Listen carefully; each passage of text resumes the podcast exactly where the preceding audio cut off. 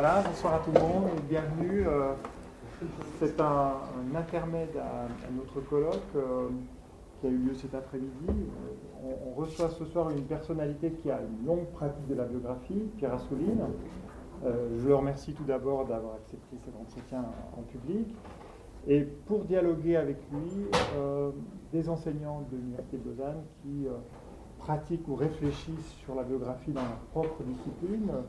Ils sont face à Pierre Assouline, Nelly San Giacomo, historienne, Philippe Kennel, historien de l'art, et François Rosset, euh, qui enseigne la littérature française. Et tintinophile. Et tintinophile. Philippe Kennel. Alors, quelques mots peut-être pour euh, présenter Pierre Assouline.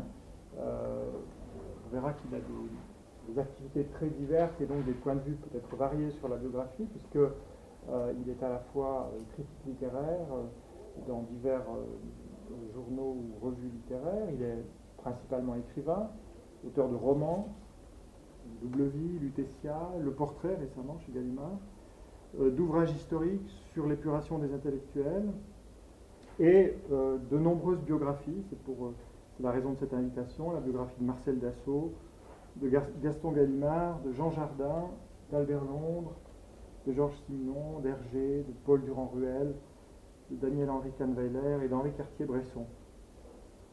Euh, il a également été éditeur non. oui.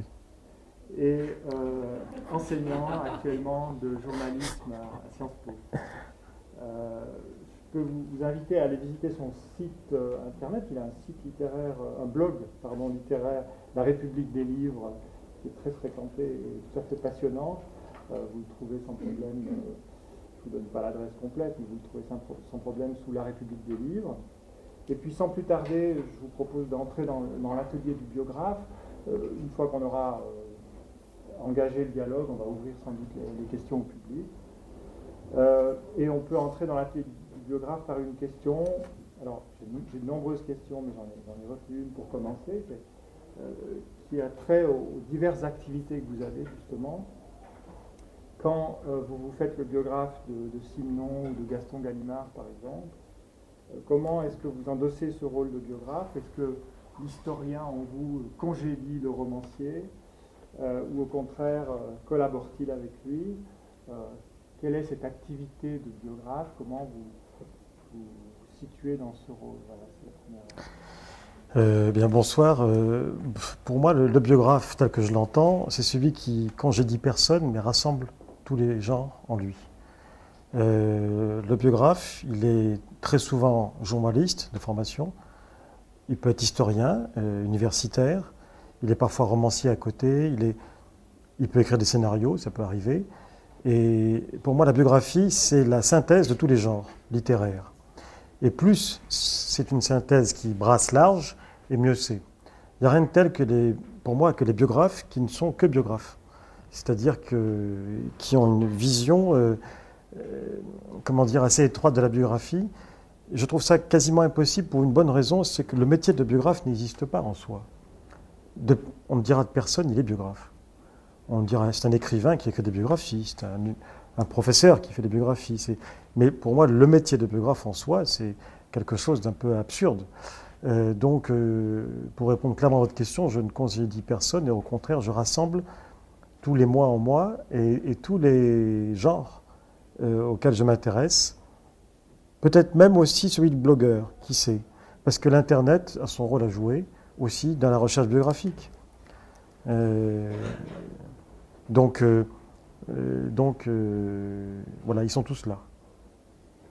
Quand vous, quand vous choisissez d'écrire une biographie, est-ce que comment est-ce que vous opérez le choix de, la personne, du personnage qui va vous accompagner pendant des années? Est-ce que euh, c'est lié à une passion personnelle pour un individu? Est-ce que euh, ça peut être une commande?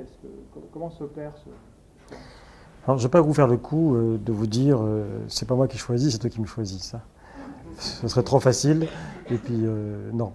mais en revanche, je vous le dis très sincèrement, c'est très intuitif tout à fait instinctif, tout simplement parce que je suis comme ça.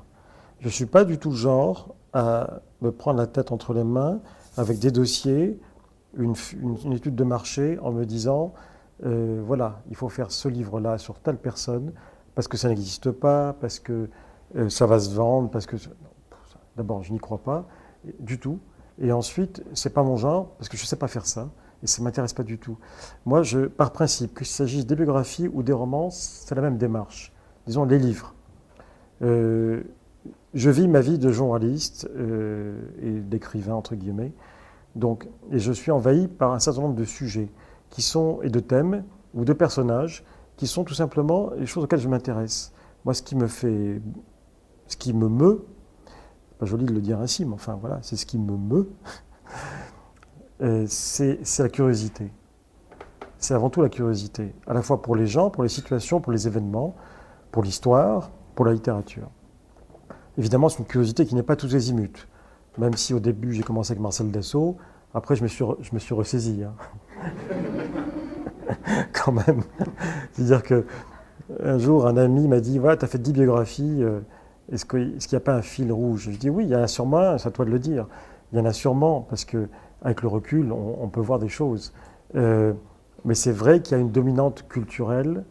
C'est vrai que, comme par hasard, il y a quand même des gens qui se parlent les uns les autres. C'est pas un hasard si euh, à un moment, Ballan, mon éditeur autrefois, avait voulu faire un volume, il a fait un volume, Trois hommes d'influence, où il a rassemblé Kahnweiler, Gaston Gallimard et je crois Albert Londres. Et on s'est rendu compte en faisant l'index général de ce gros volume qu'il y avait Mac Jacob qu'on retrouvait presque dans les trois, qu'il y avait un tel, un tel qu'on retrouvait. Donc l'occurrence des noms qui reviennent comme ça, de manière récurrente, euh, c'est vrai que ça donne un, un champ d'investigation et d'intérêt qui fait que je me suis intéressé globalement à un certain nombre de, domaines culturels. Euh, voilà. Donc moi, je me laisse envahir par des, des, choses, des idées, et je, voilà, je m'intéresse à ça. Et puis, je fais confiance à la décantation. Parce qu'il y, a souvent des, personnages qui m'envahissent. Me, qui hein, mais bon, après, ça reste en plan. Hein. Ça, ça, va plus loin. Parce que quand même, euh, quand on écrit une biographie, enfin en tout cas moi, ça prend trois ans. Euh, à peu près trois ans. Trois ans à vivre avec quelqu'un, comme vous le disiez. Bon, trois ans de travail un peu acharné, en faisant autre chose à côté. Euh, il ne faut, pas se tromper, quoi. J'ai toujours peur de, de, trouver un cadavre dans le placard, parce que faut quand même bien vous dire qu'au départ, quand je me lance sur quelqu'un, si je puis dire, en fait, je ne sais rien de lui. Hein. Gaston Gallimard, moi je savais qu'il était éditeur comme tout le monde, mais quand je m'y suis intéressé, donc il y a 22 ou 23 ans, il n'y avait pas une notice dans le Larousse sur Gaston Gallimard. C'est la raison pour laquelle je l'ai fait, finalement. C'est que je cherchais sa date de naissance et de mort, je ne la trouvais pas. Mais nulle part, nulle part. comme à l'époque, je n'avais pas de bonne relation avec la maison Gallimard, je ne pouvais même pas téléphoner chez Gallimard pour dire, vous savez, quand est-ce qu'il est né, quand est-ce qu'il est mort. Euh, donc je me suis dit, c'est pas possible. Le déclic, ça a été de chercher une notice minimum sur Gaston Gallimard en un temps où il n'y avait pas Google. Il hein. faut quand même. Euh, je, parle d'une époque euh, vétéro-testamentaire. Il hein. faut quand même. Euh, donc, je cherche, je ne trouve pas, mais en revanche, je tombe tout à fait par hasard dans les dictionnaires, le Robert Larousse, sur dix lignes avec une photo en couleur de Bernard-Henri Lévy, il y a 23 ans. Et je me dis quand même, quand même. Il y a dix lignes sur lui, il a écrit quatre bouquins à l'époque, et il n'y a rien sur, Gaston Gallimard. Et c'est là que ça m'a donné un coup de fouet. À chaque fois, c'est un déclic. Un déclic. Mais quand le déclic est là, je réfléchis plus. Je dis, c'est lui, je commence le lendemain matin, et quoi qu'il arrive, ça sera lui. je ne réfléchis pas. Une seule fois, non, deux fois, j'ai fait machine arrière. Une fois euh, en 25 ans. Hein que j'ai commencé à peu près il y a 25 ans. Euh, une fois, euh, un éditeur m'avait, un grand éditeur, Fayard, m'avait convaincu, m'avait dit mais votre héros c'est Proust et c'est vrai, c'est que bon, Proust pour moi c'est tout. Et il m'avait dit mais il n'y a pas la grande biographie de Proust, etc., etc. Il y en a d'autres, mais euh, chacune un point de vue. Bon. il m'avait convaincu. Or moi j'ai toujours écrit des livres qui venaient de moi. Je n'ai jamais écrit à la commande. Pas parce que je méprise la commande, mais parce que j'y arrive pas. Comme c'est difficile à faire un livre, c'est très difficile. c'est beaucoup de travail, c'est fatigant. Pour que j'y croie, il faut que ça vienne de moi. Euh, sinon, j'y crois pas. Et donc là, ça venait de lui, plus ou moins. Et je me suis laissé faire. Et au bout d'un mois, je lui ai rendu tout, le contrat, la valoir, tout. Je lui ai dit non, j'y arriverai jamais. Parce que d'abord, j'avais appris que Guylaine Diesbach était en train d'en faire une et qu'elle était pratiquement finie. Et puis, je me suis retrouvé face à cette montagne de Proust, cette montagne, cette cathédrale de papier, pas seulement l'œuvre, mais le paratexte, c'est-à-dire toute la correspondance, qui est encore plus importante que l'œuvre. Et moi, je veux tout lire. Et je me suis dit, non, quoi. Donc, j'ai renoncé et, j'ai été content. Euh, une autre fois, quelqu'un avait voulu me convaincre, mais ça a tenu 24 heures, donc euh, je n'ai même rien signé du tout. C'était sur Findant Brodel, que je connaissais, que je rencontrais, etc. Mais ça a été une fausse bonne idée. Et une autre fois, là j'ai des regrets, mais j'ai arrêté au bout d'un mois parce que, aussi parce que euh, la biographie est en train de se faire.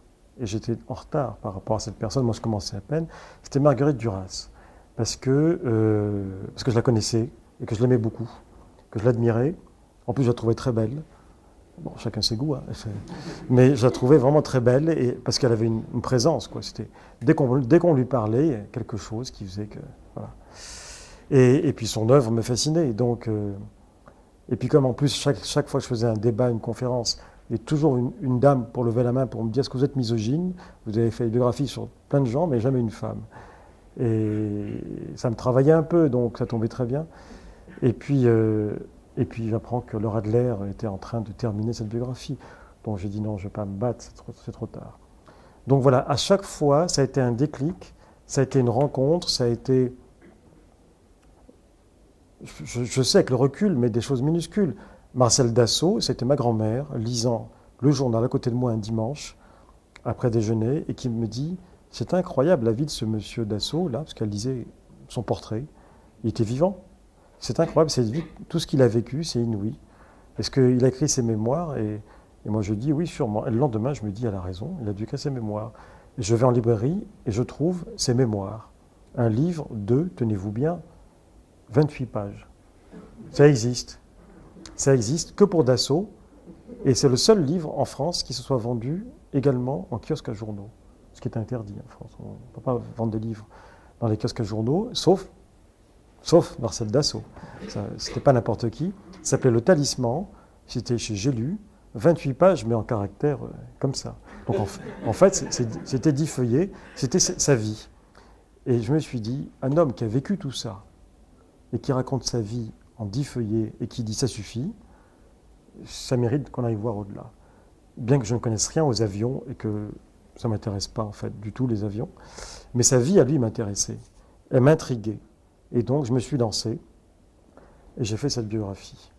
Euh, contre sa volonté, puisque tout de suite. Euh, euh, donc, ça, je me souviens comment ça a commencé. Jean Jardin, je m'intéressais beaucoup au Père Joseph, en fait.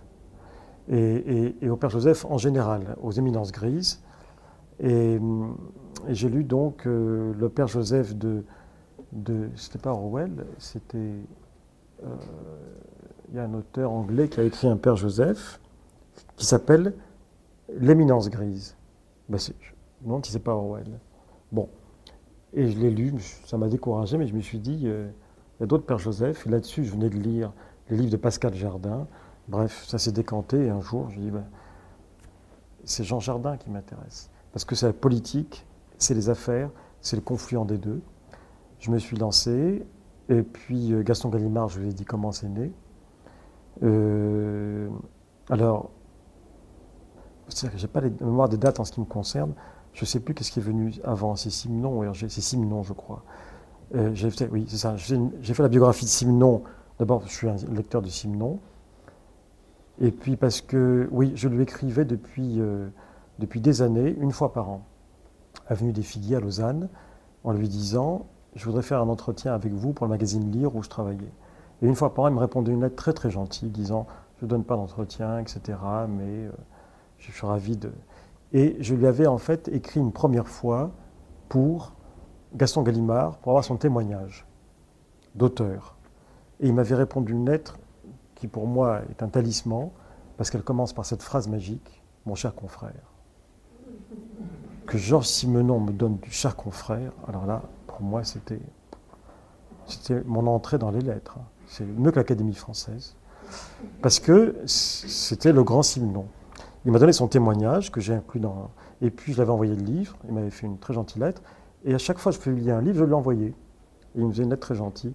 Et une fois par an, rituellement, je ne voulais pas donner un entretien? Et une fois par an, il me répondait Vous savez bien que je ne donne pas d'entretien. Bon. Jusqu'au jour où un matin, je me réveille. Ça, dure des années, ces histoires. Et un matin, je me réveille et je me dis Mais en fait, pourquoi j'écris pas sa biographie? Et je regarde et je vois qu'il y a des livres sur Simon, il y en a plein. Il y a des thèses, beaucoup, mais il n'y a pas ce que j'appelle, moi, la biographie totale. Et donc, je lui écris et je lui dis euh, Je voudrais un entretien, mais pour vous parler d'une chose qui vous touche de près. Je ne veux pas d'interview. Je veux vous parler de votre biographie. Vous avez aimé celle de Gaston Gallimard? Eh bien, c'est ça que je veux faire sur vous. Et je reçois deux jours après un coup de fil de sa compagne, Teresa, qui me dit euh, Prenez le premier train pour Lausanne.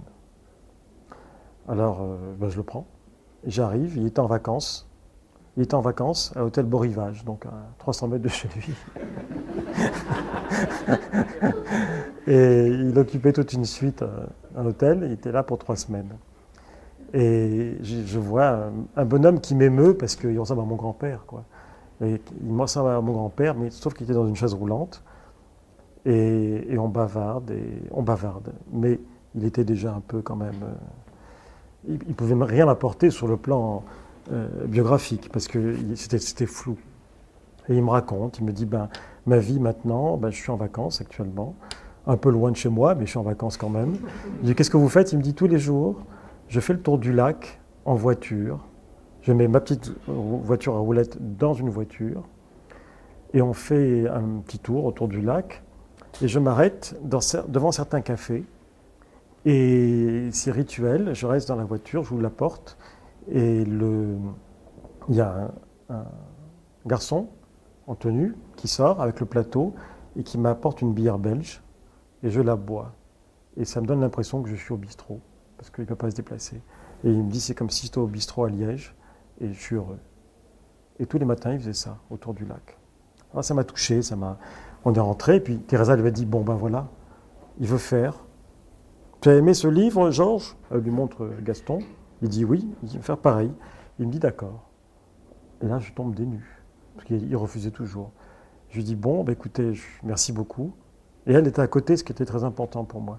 Et ensuite, euh, est-ce que je lui dis mais je voudrais voir vos archives. Il me dit il n'y a pas de problème. Vous avez à l'université de Liège, Madame Sphinx, elle vous aidera. J'ai déposé mes archives là-bas mes livres et mes manuscrits. Bon, je dis d'accord, je dis, mais à part ça, je voudrais vos archives privées. Je sais par votre secrétaire, parce que j'avais quand même téléphoné, qu'elles sont dans votre cave, avenue des Figuiers. J'imagine une cave bien suisse, euh, abri anti-atomique, etc. Il me dit oui, c'est exactement comme ça, une cave abri anti-atomique. Et je lui dis bon, et là il y a quoi? Il me dit bah, il y, a, il y a oui, mais des milliers de lettres. Et je dis c'est ça que je veux voir. Il me regarde, il me dit ben d'accord. Et Teresa me fait. Bon, euh, bon. Et puis ça a duré une matinée, une matinée euh, bon, extrêmement émouvante. Je suis parti, tout guilleré, et je lui dis Bon, ben, je repasserai bientôt vous voir et on bavardera, en sachant qu'il n'était plus en état. Mais bon, on a parlé de cinéma quand même. Et deux mois après, il est mort. Et pour ma chance, sa secrétaire, Joyce Sutken, et sa, compagne, Teresa, tout de suite m'ont dit on appliquera ses volontés. Donc euh, vous pouvez venir tant que vous voulez. Et donc j'ai passé euh, plusieurs mois ici, deux jours par mois, ou deux jours par semaine, euh, dans la cave. Et j'avais un bureau et j'ai lu tout. Tout. Ça, c'est le rêve absolu du biographe. C'est-à-dire une cave où tout est rangé de manière quasi médicale et clinique, dans des cartons, d'un homme qui a passé pratiquement toute son existence à commencer sa journée en écrivant une dizaine de lettres, tout tapé à la machine, très important. Tout tapé à la machine, français, en français, et qui faisait coller par. qui a toujours eu des secrétaires. Je veux dire, quand il avait 23 ans, qui commençait Maigret, c'était Régine, sa femme, qui était sa secrétaire. Il a toujours su exploiter les femmes, ce qui est une bonne chose pour un biographe, parce que euh, il y, a toute sa vie en lettres, avec les réponses collées.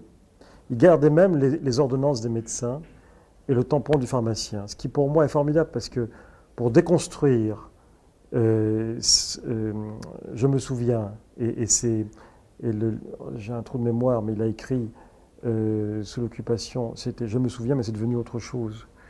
Mémoires, pas mémoires intimes, non, non, pédigré pour déconstruire Pédigré et pour vérifier dans Pédigré la fiction et le réel, euh, les ordonnances ont été primordiales parce qu'il y avait les ordonnances des pharmaciens, enfin l'adresse du pharmacien, l'adresse du médecin. Je suis retourné à Fontenay-le-Comte et ils étaient vivants, à la retraite hein, quand même, depuis l'occupation, mais vivants. Et avec eux, j'ai pu vérifier. Je leur ai dit, docteur, je ne sais plus comment, je vous étiez son médecin? Il me dit oui. Je lui dis, il dit qu'en 42, vous l'avez condamné à mort en disant plus que pour quelques mois. C'est pour ça qu'il a écrit Pédigré. Il dit Mais ça va pas. on jouait au bridge tous les jours. Je faisais ses ordonnances. Mais vous avez vu l'ordonnance? C'est l'homéopathie. On ne donne pas de l'homéopathie à quelqu'un qui va mourir. Il dit Non. Il avait des petites palpitations. voilà. Mais j'ai du, du cinéma, tout ça. Et en fait, j'ai pu. C'était le seul moyen. Pour un biographe, c'est l'Eldorado. Donc la cave de Simon, sans elle, il n'y aurait pas eu de biographie. C'est euh, parce que bon, il y a mille notes hein, dans mon livre. Mille notes. Je voulais que tout soit parce que je savais d'expérience qu'après moi, ça se refermerait. Ça n'a pas manqué. Je cherchais les archives ailleurs, hein, mais bon. Euh, Kahnweiler, ça a été euh, aussi. Euh, Kahnweiler, ça a été un coup de foudre. Kahnweiler, je ne savais pas qui c'était, honnêtement. Je n'avais jamais entendu parler. Je savais, Picasso, euh, les cubistes avaient un marchand qui s'appelait Kahnweiler. Mais je ne voyais pas ce que c'était. Et un jour, un ami me dit Viens, il y a une exposition, c'était il, y a plus de 20 ans, au centre Pompidou de la donation Michel Léris, les actes Léris. J'y vais, je vois des tableaux assez extraordinaires, c'est vrai, des cubistes, Gris, Braque, Léger, Picasso, euh, puis des Derain, des Vlaminck, dans la première époque. Et puis, euh, on sort de là et je dis à mon ami C'est incroyable, cette collection, et tu as vu quand même euh, le nom de Canveller apparaît partout sur les cartouches. Et à la sortie, il y avait la librairie de Pompidou, je vois quelques livres. Entretien, Canveller, Francis Crémieux à la radio, à France Culture, sur sa vie. J'achète ça, je le lis, dans la nuit. Entretien sur sa vie. Le lendemain matin, je mets un petit mot sur le bureau de mon éditeur, Ballant, et je lui dis Je sais qui est le prochain. C'est Canveller. Vous ne savez pas qui c'est, mais moi non plus. Et il m'appelle, et, je l'avais mis, le livre, avec Francis Crémieux. Il le lit, il m'appelle, il me dit Banco. Il me dit Je ne sais pas qui c'est, c'est vrai. Il me dit Mais on verra bien. Allez-y. Bon, et, pour Canveller, donc ça a donné ce que vous savez. Voilà. Euh, bon, Albert Londres, c'est un désir d'enfance. Je me suis fait plaisir, parce que c'est celui qui m'a mis le pied à l'étrier dans le journalisme à 20 ans. Donc, euh, procuration. Donc là, je me suis fait plaisir, j'ai fait ça vraiment. Euh, euh, Camondo, c'est un récit biographique qui n'est pas tout à fait une biographie, mais un récit. Euh, Cartier-Bresson, c'est l'exception qui confirme la règle. C'est le seul, enfin, Dassault était vivant, mais je ne l'ai pas connu. Cartier-Bresson était vivant et c'était un ami très proche. Ce qui est un grand avantage et un inconvénient terrible surtout si le héros est caractériel, ce qui était le cas. Euh, c'est-à-dire que l'avantage, c'est de pouvoir téléphoner à mon héros à minuit et lui dire Mais qu'est-ce que tu as fait exactement le 28 mai 1935 C'est vrai que tu as été chez. Euh, bon. L'inconvénient, c'est que quand vous écrivez votre biographie, il est derrière votre épaule. En tout cas, vous pensez qu'il est derrière votre épaule, en train de regarder et de vous dire Ah non, je ne vais pas écrire ça. non, Surtout lui, qui n'a pas sa langue dans sa poche, qui a un caractère difficile. Donc, euh, notre amitié a duré sept ans. Et on s'est vu tout le temps. On s'est écrit tout le temps. On s'est téléphoné tous les jours. On a passé des soirées entières en tête à tête. Amis, en tant qu'amis. Cartier-Bresson, c'est quelqu'un qui, pendant des années, avant que je le connaisse, comme Simon, je l'appelais. Lui, je l'écrivais pas. Je l'appelais, je lui envoyais mes livres. Je l'appelais pour lui dire, vous voulez pas faire un... Je lui écrivais pour dire, vous voulez pas donner un entretien à lire sur votre vie, votre œuvre? Cartier-Bresson ne donnait jamais d'interview. Et à chaque fois, il me téléphonait et il me disait, mais vous savez bien que je ne donne pas d'interview. Je lui dis, mais votre vie est intéressante. Il me disait, mais non. Et alors là, ça partait pour une heure. Et il me racontait des choses mais extraordinaires. Et je ne prenais pas de notes. Et régulièrement, tous les six mois, tous les ans, tous les ans, je l'envoyais un bouquin. Et je lui disais, euh, vous voulez pas? Et il me disait, mais non, enfin, aucun intérêt, et puis il y en avait pour une heure. Et un jour, il accepte un entretien pour lire. On fait l'entretien, et ça se finit au bistrot, euh, devant un verre de rouge, Bordeaux. Et, là, on sympathise beaucoup. Et on se voit beaucoup, beaucoup, beaucoup, beaucoup, et on ne se sépare pas. Et au bout d'un an ou deux, je lui dis, Henri, euh, j'ai eu une intuition cette, nuit. Il me dit, vas-y toujours. Je lui dis, je vais écrire ta biographie. Il me dit, tu sais qu'il n'y en a pas de biographie. Il n'y avait rien. Il me dit, tu sais que je déteste la biographie. Je dis, oui, mais tu n'es pas obligé de la lire. Et je lui dis, il n'y a pas de biographie, tu as toujours interdit, tu n'as jamais voulu, tu as un caractère de cochon, c'est tout ce que j'aime. Je suis, j'adore la photographie depuis très très longtemps. Il a une vie extraordinaire et personne ne la connaît. On connaît que l'extérieur. Il me dit, bon, écoute, je veux pas savoir. Ça m'intéresse pas. Et là-dessus, on parle des heures de sa vie. Et donc, pendant des années, on continue à se voir comme des amis. Et de toute évidence, je lui pose plein de questions de biographe. Et on passe des nuits à boire et à parler. Mais je ne prends jamais de notes devant lui. Et je n'enregistre jamais rien. Parce que ça, ça le fait. En même temps, il sait parfaitement ce que je fais. Il le sait, non seulement il le sait, parce que je lui pose des questions, euh, mais parce qu'un jour, je lui dis, je veux voir tes archives. Il me dit, bah, tu vas chez Magnum. Puis il me dit, attends, je n'ai jamais permis à personne de voir les planches contact. Je lui dis, oui, mais planches contact, c'est la vérité du photographe. C'est la cuisine, c'est le laboratoire, c'est l'atelier. C'est ça que je veux voir. Finalement, il me dit, bah, vas-y, mais ne m'en parle pas. Je vais passer trois mois chez Magnum, je vois ce trésor, les planches contact de Cartier-Bresson que personne ne voit jamais. Et là, je vois que quand il fait un chef-d'œuvre, une icône, Nehru annonçant la mort de Gandhi juché sur le toit d'une jeep d'un officier britannique, je vois bien qu'il n'a pas menti. Avant, il y a une photo qui est floue, après, il y a une photo qui est floue, et puis c'est tout. Il m'a dit, j'ai fait trois photos. Il avait raison, j'ai fait trois photos. Donc, je vois, je vois vraiment l'œuvre en train de se faire par les planches contact. Après, je lui dis, euh, mais tes archives, tes, tes papiers, ils sont où? À l'époque, il n'y avait pas la Fondation Cartier-Bresson, qui n'existait pas. Il me dit mes archives, mais je ne sais pas. Je dis mais si, euh, tu m'as reçu des lettres pendant. il a quand même 95 ans. Euh, sur un siècle, il a reçu des lettres. Il en a envoyé. Oh, je ne sais pas. Puis un jour, sa secrétaire me dit Bon, Henri te fait dire que tu peux venir. Et là, elle me sort une valise mythique, une valise à la Paul Morand, pourrie, immense, avec plein d'étiquettes dessus, on croit un truc fait exprès. Et elle me dit, elle me dit Henri a dit que tu te débrouilles avec ça. Voilà, voilà. Le, et j'ouvre, et il y avait des milliers des milliers de lettres, d'agenda Hermès, de papier avec des ficelles, jamais ouvert. Donc je me suis immergé là-dedans pendant des semaines et des semaines. Après, ça a été fermé, et après, ça a été pris par la Fondation Cartier-Bresson, et maintenant, on a mis ça de côté. Bon, j'ai pu faire mon truc. Et là où c'est terrible, c'est que un jour, je lui dis, Henri, j'ai tout je vais, l'écrire. Il me dit, mais je m'en fous, ça ne m'intéresse pas. Puis on se met à parler, à parler. Et un jour, euh, je me mets à l'écrire. Et en pleine écriture, j'avais presque fini. À minuit, minuit et demi, je reçois un coup de fil de Cartier-Bresson qui me dit Dis donc, euh, c'est vrai ce qu'on me dit? Je dis Mais qu'est-ce qu'on te dit? Il paraît que tu écris une biographie de moi? Je dis Non, il paraît. Il me dit il me dit, je sors d'un dîner avec Roger Théron, qui était son grand ami, Roger Théron, directeur de Paris Match, etc., euh, amateur de, de photos, etc. Et il me dit, tu sais ce que m'a dit Théron? Il paraît que tu as écrit une biographie sur moi. Je dis, mais Henri, euh, te fiches de moi Il me dit, écoute, je ne veux pas savoir. Mais si c'est vrai, c'est simple. Si tu la publies, tu me tues. Je ne supporterai pas. Alors là, je suis parti pour une nuit blanche. C'est là que je me dis, Stéphane Zweig a eu de la chance de ne pas rencontrer Marie-Antoinette. Parce que, bon, et là, je, passe une nuit blanche. Et au petit matin, j'appelle euh, des gens de. Enfin, sa secrétaire, sa femme, Martine Franck. Je leur dis, attendez, je suis atterré là, atterré. Je dois rendre mon manuscrit dans trois semaines. Et voilà ce qu'il me dit. Et elle me dit, attends, on va vérifier. Puis après, elle m'appelle, elle me dit, écoute, il fait sa crise, oublie, fais ton livre. Fais ton livre, on verra bien. Bon. Il est vivant, c'est le seul, puisqu'il est vivant, à qui j'avais promis une chose que jamais je ne ferai. Je lui avais dit, Henri, si tu veux, il ne me l'avait pas demandé, mais je lui ai dit, si tu veux, je te ferai lire le manuscrit.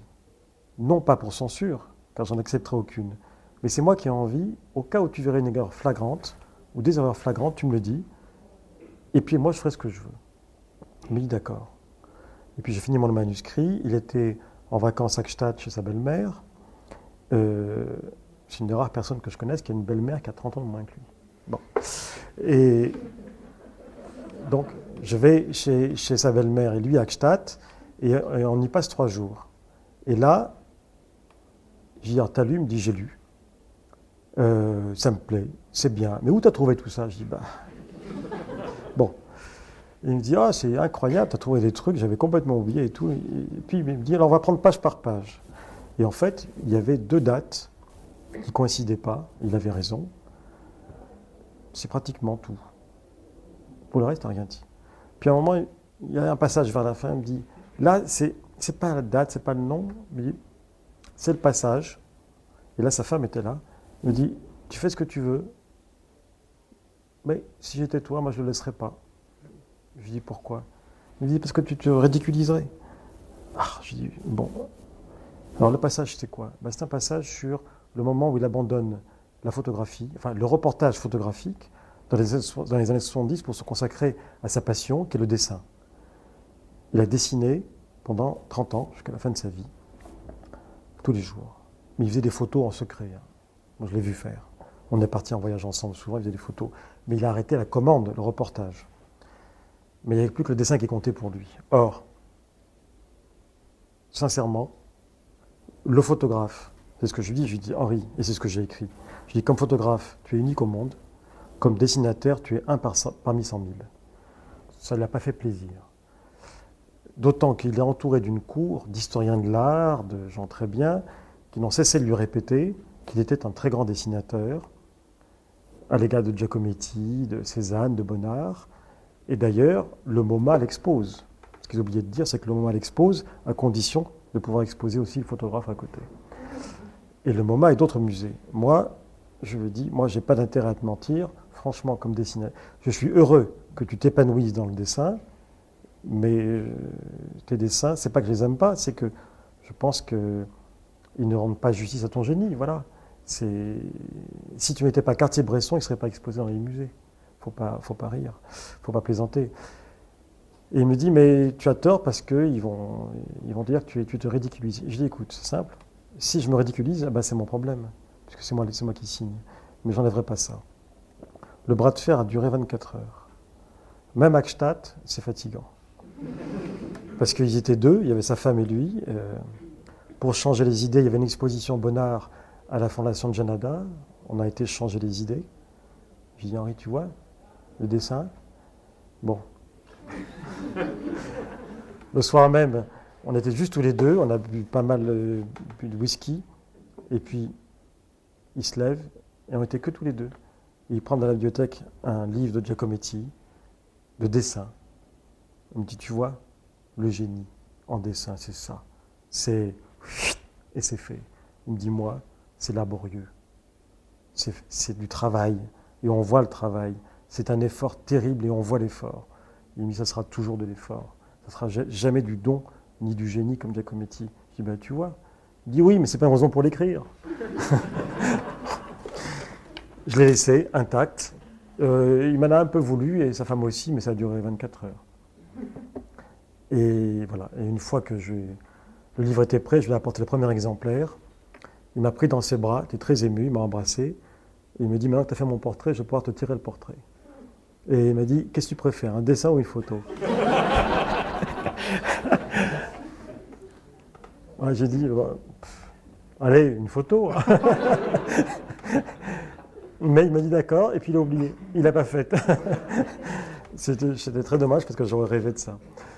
Euh, voilà, pour les autres, je ne sais plus qui y a encore. Euh. Est-ce qu'on peut revenir peut-être juste une seconde à la question des, archives, de l'accès aux archives Parce que j'imagine que parfois c'est compliqué ou que c'est des archives délicates à manipuler. Euh, dans le cas de Gaston Gallimard, de Simon ou de, ou de Hergé, il y a des, archives, notamment sur la période de la, guerre, qui, sont difficiles à manipuler. Comment est-ce que, est que, vous avez eu accès là à toutes les archives? C'est simple. Si j'ai pas accès aux archives, je le fais pas. C'est la raison sine qua non. Je dis toujours aux gens que je rencontre euh, vous faites confiance? Alors ouvrez-moi les archives. Sinon, il n'y aura pas de livre. Et si vous les ouvrez, vous ne demandez rien en échange. Pour Dassault, je n'ai pas eu les archives. J'ai eu une menace de procès. Donc j'ai été chercher les archives ailleurs au ministère de la Défense, etc. Pour Gallimard, qui était le deuxième, bis repetita, Gallimard a des archives extraordinaires, mais soigneusement fermées, entretenues, etc. J'ai évidemment demandé accès aux archives et on m'a dit non. À l'époque, c'était Claude Gallimard qui dirigeait. On m'a dit non. C'est à cause de l'occupation, bien sûr. Dans ce cas-là, je me suis rabattu sur des archives extérieures. Pour ma chance, beaucoup d'écrivains ont des archives, donc je les ai vus ailleurs. La bibliothèque Jacques Doucet à Paris à des archives littéraires. Et pour ma chance, Jean Paulhan, Marcel Arlan ont eu l'indélicatesse, mais pour moi extraordinaire, d'emmener leurs, archives avec eux. C'est un grand problème hein, chez les éditeurs. Il y a des directeurs de collection, des directeurs littéraires, après un certain nombre d'années, qui partent en emportant les archives. C'est les leurs, mais c'est celles de la maison. C'est un vrai contentieux. Il est parti avec et Marcel Arlan aussi, qui dirigeait la NRF. Donc euh, je suis allé voir Marcel Arlan qui m'a ouvert ses archives. Jean Paulhan, j'ai vu ses archives. Je me suis rabattu. Et après, ça a été Jean Jardin. Mais à partir de Jean Jardin, je n'ai plus eu ces problèmes-là parce qu'à partir de là, j'ai eu une carte de visite euh, virtuelle de biographe. Et je disais aux gens qui doutaient, je leur disais voilà mes livres, faites-moi confiance, voilà ce que je fais. Vous ne serez pas trahis.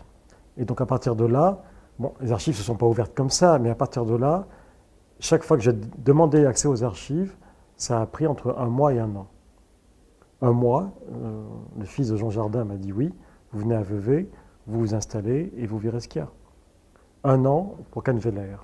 Pour Canveller, c'était Michel Léris et, sa femme qui dirigeaient la galerie et qui m'ont dit, euh, Michel Léris, très gentiment, m'a dit oui, oui, il n'y a pas de problème, mais c'est encore un peu tôt. Dans dix ans, si vous voulez. C'est-à-dire qu'il avait une notion du temps qui était assez euh, élastique, qui n'était pas la mienne. Et j'ai dit non. J'étais désespéré, parce que ça faisait six mois que j'attendais. Et, je croyais que j'avais touché au but. Et il me dit ça, et très gentiment, il me dit. Et je suis ressorti de là. Et les gens de la galerie qui me connaissaient bien, à force, m'ont dit Qu'est-ce que vous avez? J'ai dit Écoutez, je suis complètement abattu. Il m'a dit Revenez dans dix ans. Ils m'ont dit Mais vous ne connaissez pas, il faut, le temps de l'amadouer. On dit écoutez, on va vous faire un petit bureau euh, dans la galerie même, un tout petit bureau, et puis on va vous montrer ce qu'on a, ce qu'on montre à tout le monde, les archives de presse, c'est-à-dire tous les, articles parus sur la galerie et les peintres. Et vous allez voir ça, et faites-vous oublier. Bon, je me suis mis, c'était vraiment un tout petit bureau d'écolier, mais qui m'a permis pendant des mois de voir vivre la galerie. C'est-à-dire, je voyais les clients qui venaient acheter les collectionneurs, tout ça. Et j'étais là et j'ai vu les, dossiers de presse qui sont utiles. J'ai pris des notes, mais au bout de deux mois, je les avais épuisés. Alors, ce que j'ai fait, parce que régulièrement, euh, Michel Léris venait et il me voyait, il venait me saluer, on bavardait. Donc, je suis allé à la galerie presque tous les matins pendant un an pour faire semblant de regarder les dossiers de presse que je connaissais par cœur, à force de les lire, uniquement pour vivre la vie de la galerie et pour saluer Michel Léris et Louise Léris. Et au bout d'un an, bon, mon bureau était à deux pas, hein, ce qui est un grand avantage. Mon bureau euh, au magazine Lire, c'était à, cinq minutes à pied. Et au bout d'un an, me voyant venir tout le temps, Michel Léris vient vers moi me saluer et il me dit Mais qu'est-ce que vous faites sur un si petit bureau? Ben, Je lui dis C'est ce qu'on m'a donné. Il me dit On va vous donner un meilleur bureau, venez. Et il m'emmène dans le bureau de Canveller que personne n'avait touché, qui était un sanctuaire. Et je vois là, il me dit Asseyez-vous. Alors je m'assois. Il me dit Vous n'êtes pas mieux là? Je dis Ah oui, un immense bureau avec le calendrier ouvert à la date de la veille de la mort de Canveller. Donc personne s'était assis. Il y avait le portrait de Canveller par Picasso, le portrait de Canveller par Masson, le portrait de Canveller par Derain, tout ça au dessin. C'était magnifique. Une vue sur un jardin. Et Louise Léris avait un autre bureau en face. Mais celui-là, personne ne l'occupait depuis 15 ans. Il me dit, vous êtes bien là? Je dis oui. Il me dit, bah, restez là. Bon. Et puis le directeur de la galerie, M. Jardot, il vient me voir, il me dit, alors, il me dit, vous voyez, un peu de patience. Je dis oui. Je dis, maintenant, qu'est-ce que je fais? Il me dit, euh, qu'est-ce que vous faites cet été? Vous partez en vacances? Je dis, en principe, oui, mais on était au mois de juin. Je dis, en principe, mais ça peut se négocier. Hein. il me dit, euh, écoutez, cet été, on ferme la galerie, comme tous les étés, mais le comptable reste pour faire l'inventaire de la galerie. Et si vous voulez, on vous enferme avec lui. J'ai dit d'accord. Le lendemain, je viens, c'était le début de l'été. Je viens, je m'assois au bureau de Canveller, comme si c'était le mien. Et il y a un factotum qui vient et qui me dépose un carton. Un carton d'archives tout neuf. 1900, 1904. C'est l'ouverture de la galerie, Je regarde ça. Cinq minutes après, il revient, il met un carton 1905. Puis après, 1906. Une heure après, tout le mur derrière moi était recouvert. Et M. Jardot vient, il me dit, ben voilà, c'est les archives de la galerie. Et j'ouvre, il me dit, vous ne pouvez pas faire de photocopie. On vous enferme avec lui, vous ne pouvez rien emmener, vous faites tout ici. Et on vous ramasse au mois de septembre. J'ouvre le premier carton, et là, je veux dire, l'Eldorado, encore une fois, euh, tapait la machine. Le premier achat de Daniel Canveller, 25 ans, quand il ouvre sa galerie Revignon en 1907, 1905, 7, c'est une machine à écrire. Il avait pensé à moi. Une machine à écrire. Il écrit en français, en plus, de temps en temps en allemand, et systématiquement il fait un carbone, et systématiquement il code la réponse. Et tout était classé, et personne n'avait ouvert ça. Sur 60 ans. Le rêve, le rêve. Personne n'avait jamais eu accès à ces archives. Quand j'ai vu ça, j'ai dit, ben voilà, mon livre, mon livre est fait, il ne reste plus qu'à l'écrire. Euh, parce que c'était là. S'il n'y a pas les archives, il n'y a pas de biographie. Une biographie qui est une compilation de, choses déjà publiées, ça peut être un portrait intéressant, ça peut être une bonne synthèse, ça peut être un livre brillant. Ce n'est pas de la biographie telle que je l'entends. Pour ce que je voulais faire moi, si je n'avais pas eu accès à ça pour Simon, pour Hergé, pour... je ne l'aurais pas fait. Avec en plus des archives qu'on trouve ailleurs aussi. Une chose, euh, sur dix ans, si je devais noter une évolution, au début, je vois autant d'archives que je rencontre de témoins. À la fin, c'est 80%, 90% d'archives et 10% de témoins. Je ne vois les témoins que les mains dans les poches pour m'imprégner, bavarder, parce que je sais d'expérience que tous les témoins que j'ai vus ont une mémoire vacillante, dans laquelle ils agrandissent considérablement le cadre et dans laquelle ils s'agrandissent dans le cadre. Et on en est tous victimes. Quand je pense à mon enfance au Maroc, je vois un pays de cocagne avec une ville, Casablanca, immense, et moi tout petit. Quand j'y retourne, c'est un village. C'est un village. Et je me dis, mais comment j'ai pu fantasmer à ce point cet endroit où j'ai vécu? Ça, c'est classique pour tout le monde, pas seulement chez les personnes âgées. Donc, les témoins que je vois, effectivement. Euh, donc, les témoignages, il les faut, il les faut pour l'atmosphère, pour l'ambiance, pour l'imprégnation, pour l'air du temps. Mais pas pour des, documents, pas pour des vérifications. Non, c'est pas possible. C'est pour les petites choses. le reste, ça se trouve dans les archives. Oui, monsieur. Vous avez parlé de, votre conception de la biographie comme biographie totale. Et en même temps, vous parlez de rencontres avec des archives gigantesques qui imposent évidemment la loi première du biographe, c'est-à-dire le choix. Alors, comment euh, s'articule cette, euh, cette volonté de. D'abord, qu'est-ce que vous entendez par biographie totale La biographie euh, choix, avec, choix de. Le choix que vous devez faire de, entre quoi et quoi de documents et même de faits. Alors, la biographie totale, pour moi, d'abord, elle est totale dans la conception, c'est-à-dire que c'est l'œuvre et la vie. Je, connais des biographes, parce que j'ai pas mal d'amis qui ont fait des biographies. On discute de temps en temps, on parle cuisine. Hein. Euh, moi, je connais des biographes qui euh, sont capables de consacrer trois volumes à, un artiste, un créateur, en ne parlant que de l'homme, mais pas de l'œuvre. J'ai vu ça pour Graham Greene, par exemple. Pour moi, il, est fou. Pas Graham Greene, Norman Sherry. Norman Sherry, qui a consacré trois volumes, 5000 pages, qui s'est tellement identifié à son personnage que partout où il a été, inconsciemment, il a revécu les mêmes choses que lui. Il est tombé malade à Panama. Il, s'est fait voler son portefeuille au Guatemala. Il n'a pas fait exprès, hein, me dirait, se faire voler son portefeuille. Mais il a une telle empathie pour son héros qu'il lui est arrivé les mêmes choses, y compris des pépins, des problèmes. Et en même temps, il ne parle pas de l'œuvre. Il dit Ah non, moi, je ne sais pas mon truc, c'est pour les universitaires. La critique de l'œuvre de Graham Greene, c'est pour les universitaires. Moi, c'est la vie. Je ne comprends pas. Je dis Mais ton héros, il ne s'arrête pas. Je veux dire, il n'écrit pas à heure fixe. Qu'est-ce que ça veut dire? Je ne comprends même pas comment c'est possible. Un autre ami, Maurice Levert, l'a fait pour le marquis de Sade. Et je ne comprends pas. Pour moi, donc, la biographie totale, c'est l'œuvre, la vie, c'est un tout. Il n'y a pas de séparation. C'est impossible à séparer. Première chose. Deuxièmement, œuvre, euh, biographie totale, c'est les archives, les témoignages, les livres, les documents publiés, les articles de presse, tout. Toutes les sources sont à consulter, toutes. Et enfin, euh, quand vous parlez de total, c'est aussi ne rien sceller de ce qu'on a trouvé. C'est-à-dire, on a de l'admiration pour un personnage, on est peut-être, probablement, il y a des choses qu'on trouve qui sont négatives. pas grave, tant pis, il faut les mettre. Moi, j'en connais qui dissimulent et qui me le disent. Euh, je me suis autocensuré une fois, mais pas pour la raison qu'on croit, uniquement par respect pour les gens. Ken Weiler.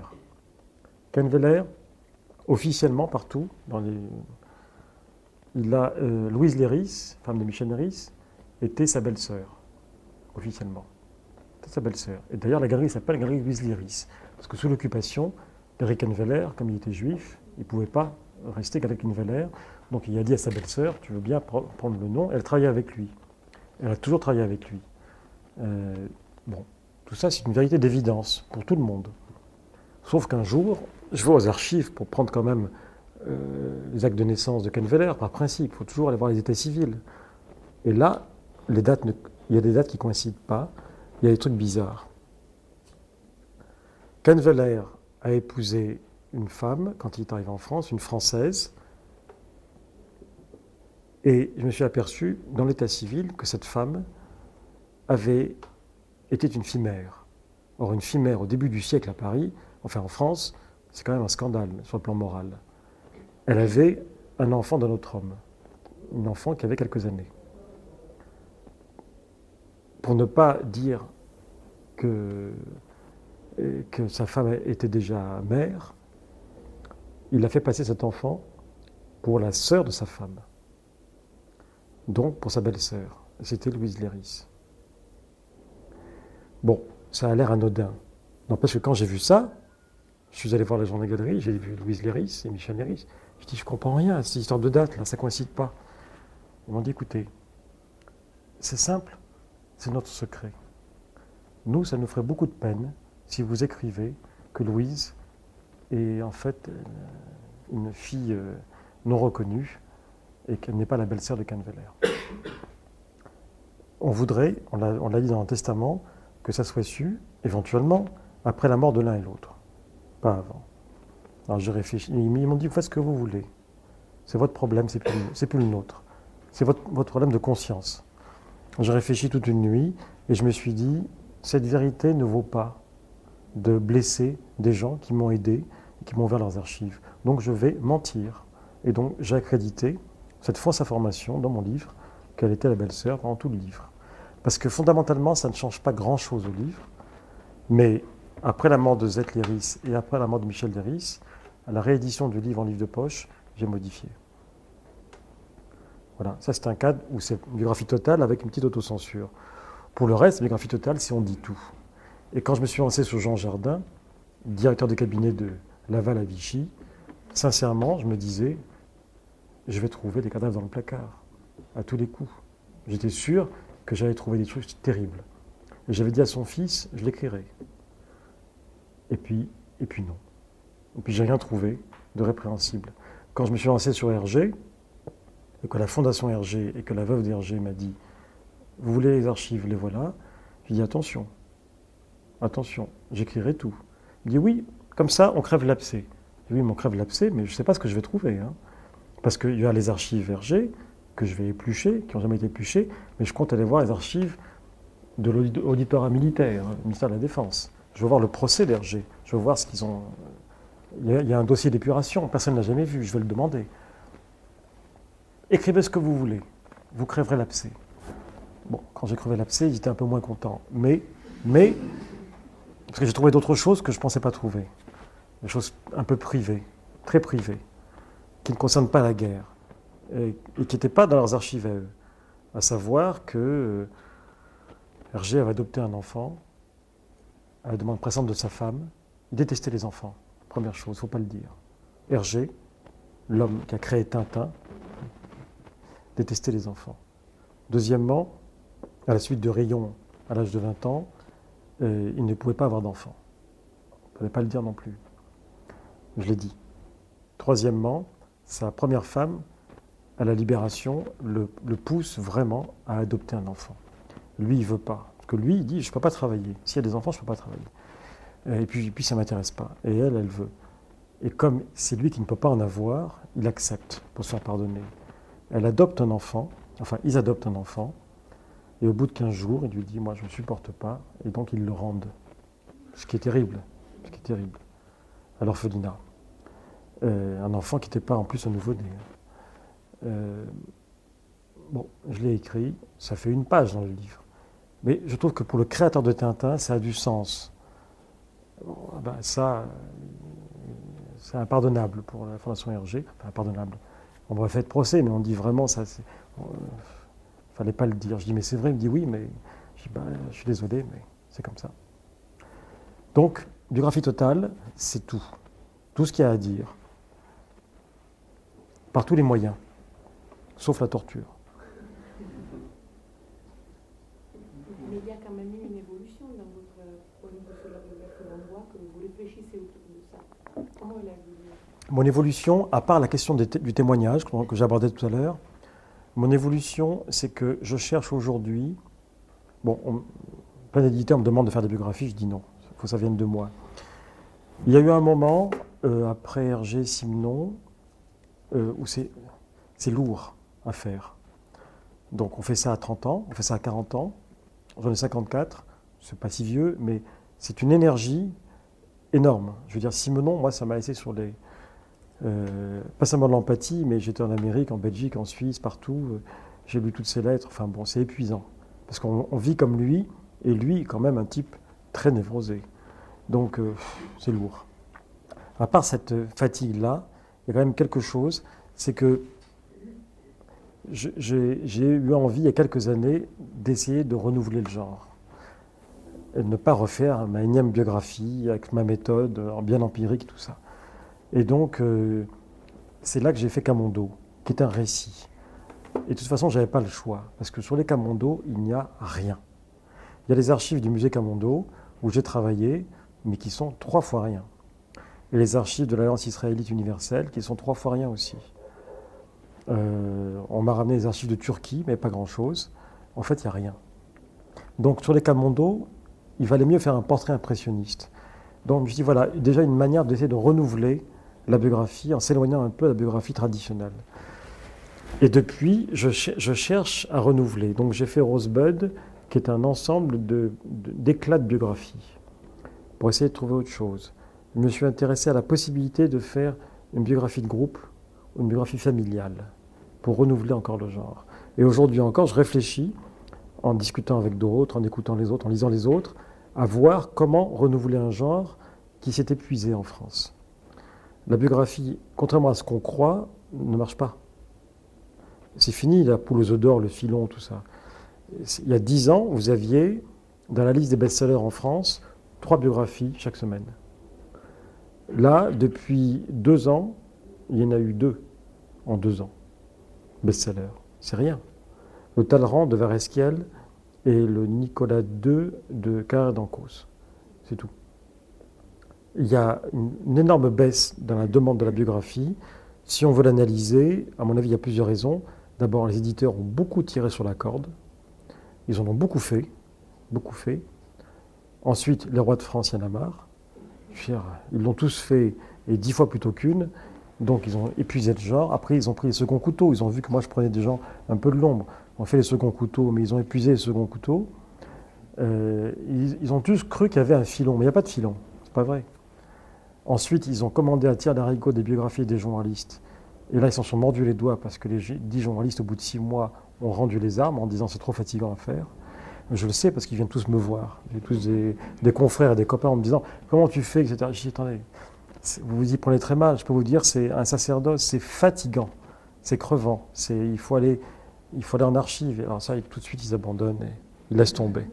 Parce que l'idée d'aller chercher en archive, c'est euh, bon. Et puis à part ça, l'une des raisons qui, à mon avis, ont un petit peu tué le genre, à part cette lassitude, cet épuisement du sujet. Le sujet est épuisé. hein. Euh, les héros sont épuisés. À part ça, il y a le fait qu'il y a eu un glissement, je suis- j'en suis convaincu, dans l'intérêt du public euh, du livre à la presse. C'est-à-dire que la presse people a tué la biographie sérieuse. Pourquoi? Parce que la presse people se nourrit en permanence de biographies. Qu'est-ce que c'est que la presse people? C'est la biographie délayée. hein. Euh, et c'est la presse, mais c'est la radio, c'est la télévision. Ils font que ça. Ou même les biopics, euh, les films américains. euh, Bon. Donc tout ça fait que de quoi parlent les médias aujourd'hui depuis 5-6 ans? Ils parlent des gens. Ils ne parlent que de ça. Or, que fait le biographe? Il parle des gens. Donc je crois que ça a éloigné. Et aujourd'hui, la biographie, ça ne marche pas. Ce qui, moi, ne me dérange pas. Euh, J'ai par exemple, je peux vous le dire, j'ai une envie de biographie que je ferai un jour. Pour l'instant, c'est pas assez fort. Euh, à mon avis, ça n'intéresse personne, mais je le ferai. Parce que ce sera une façon de renouveler le genre. C'est une biographie de groupe.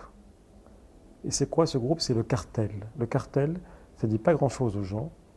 C'est euh, quatre immenses comédiens et metteurs en scène français qui, entre les deux guerres, ont réinventé le théâtre français à partir d'un serment fait sur un bout de papier que j'ai vu, qui est une feuille où ils ont signé tous les quatre en 1925, et ils ont pris l'engagement de renouveler la scène française à partir d'un- d'une conception extrêmement rigoureuse et très haute de ce que doit être le théâtre français. C'est Louis Jouvet, Charles Dulin, euh, Sacha Pitoef et Gaston Batty. C'est les quatre mousquetaires du théâtre français. Et Jacques Copeau. Ce sont les mousquetaires du théâtre français. Et ils l'ont fait. Et ils l'ont fait. Et ça a été l'âge d'or du théâtre français entre les deux guerres. J'ai envie de raconter. C'est difficile à faire. Mais cette difficulté m'intéresse parce que moi, ce qui m'intéresse dans le livre que je fais, c'est de placer la barre un peu plus haut à chaque fois. Si c'est pour faire la même chose, ça ne m'intéresse pas. J'aime monter la barre. Là, pour moi, c'est difficile. Et c'est intéressant. Je ferai ça un jour, peut-être. Euh, peut-être autre chose. Mais c'est vers ce genre de choses. Et j'essaye de réfléchir à comment renouveler la, biographie, si vous avez des idées. hein. Euh, non, mais même pour le faire partager aux autres, à d'autres biographes, parce que quand je vois les, projets actuellement, on m'en parle un petit peu, c'est, ça donne pas envie. Et puis je les reçois, la biographie. Il en paraît beaucoup. Mais personne ne les lit. hein. Il n'y a même pas de critique. Il n'y a rien. Et quand je vois qu'elles font 1000 pages, Là, je viens d'en lire une très bonne, très très bonne, que j'ai chroniquée pour le Nouvel Obs et le magazine littéraire, et les deux papiers sont en attente depuis deux mois, je ne sais pas pourquoi. C'est un universitaire qui s'appelle André Blé- Blécasten, je ne le connais pas, chez un tout petit éditeur qui s'appelle Aden. C'est une biographie de Faulkner, un modèle d'écriture et qui est un modèle d'intelligence critique. Blécasten participe à la Pléiade Faulkner. Ils sont quatre ou cinq avec François Pitavy et enfin, tous les grands Fau- Fau- Faulkneriens français, à la fois traducteurs de Faulkner et exégètes de Faulkner, professeur à l'université, je ne sais plus laquelle. Et vraiment, c'est rare qu'on trouve à la fois l'écriture et la profondeur analytique. euh, sur un- une biographie littéraire. Eh Bien lui, il l'a trouvé. J'ai été, j'ai été feinté par ce livre. Euh, voilà, mais il n'y en a pas beaucoup. hein. En général, c'est des pensums. hein. C'est des pensums. Oui, moi je, voudrais revenir sur l'idée de, de la biographie totale, parce que j'ai- c'est vrai que dans en feuilletant vos ouvrages, notamment celui sur Ken Riley, du réel, ben, j'étais impressionné par euh, les références. Et tout. Je me suis dit, ben voilà, un ouvrage euh, d'historien, d'historien de, de l'art, hein, qui a tout à fait le profil, euh, même un profil tout à fait euh, académique et respectable, du point de vue académique. Pour beaucoup de valeur, enfin qui correspond au standard voilà, de, de- de- de- cette pratique-là. Et puis, euh, d'un autre côté, en lisant vos ouvrages, je rends qu'il y a une espèce de tension constante euh, dans l'écriture face euh, à, cette, euh, à la gestion de cette information historique qui est celle dont tout le monde rêve. Je, je rêve de la situation que vous décrivez à propos de Simon, à propos de Berger. Vous, vous avez eu des coups absolument extraordinaires qui sont, impossibles à répéter.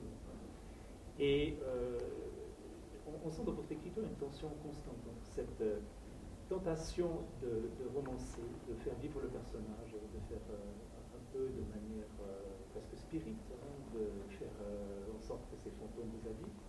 Et puis d'un autre côté, une tentation qui est celle de, du, du- du sérieux. La rigueur. documentaire archivistique. Il y a une raison. Voilà, c'est ça. Alors, parfois vous dites, mais là j'ai mis des notes, là j'ai pas mis de notes, et euh, on, sent que vous, le voyez. Alors, est-ce que à la, la biographie totale ne répondrait pas une pratique qui est la vôtre, qui est celle de la biographie médiane? Euh, pour moi, Kahnweiler, Gaston Gallimard, Simenon, Hergé sont des biographies totales. J'appelle totale parce qu'il y a- tout et parce qu'il y a l'appareil scientifique, académique complet. Avec Durand-Ruel, euh, j'ai pas mis de notes, mais j'ai mis à la fin toutes mes sources. J'ai pas mis de notes pour pas casser le récit parce que je trouve que ça n'avait pas le coup. Bien mal m'en a pris, comme l'a reproché, et notamment à traduction américaine, ils ont dit on le prend si vous mettez des footnotes. S'il n'y a pas de footnotes, c'est pas sérieux. Alors j'ai rajouté des footnotes, ce qui est un travail énorme, et ils m'ont dit ah tiens c'est sérieux. Je dis oui, c'est le même texte, hein, je vous signale quand même. Mais ça leur a paru sérieux. Donc et, puis- et puis et Camondo, c'était pas la peine, c'était un récit, voyez.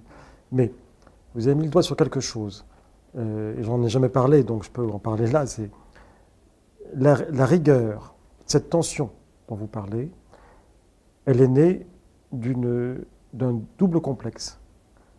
Un complexe par rapport aux écrivains, d'être un écrivain, moi-même. Et quand j'ai écrit ces livres, je n'étais pas un écrivain, j'avais jamais marqué au dos un écrivain. Pour moi, un écrivain, c'est quelqu'un qui fait de la littérature, donc du roman, de la fiction. Et je n'étais pas un écrivain. Donc, le complexé par rapport aux écrivains, donc tendu par rapport à ça. Et un autre complexe plus ancien, qui s'explique par mon histoire personnelle, mais je vous en dis deux mots, parce que ça répond exactement à votre question. C'est que euh, j'ai fait des études d'histoire, parce que j'adore l'histoire, et de eaux, l'art classique. Et puis à 20 ans, j'ai tout arrêté, en troisième année, parce que je suis parti à l'étranger. Et quand je suis revenu, ça ne m'intéressait plus, enfin j'y croyais plus. Et donc, je n'ai aucun diplôme, je suis autodidacte, puisque si on n'a pas de diplôme, on a son bac, on est autodidacte.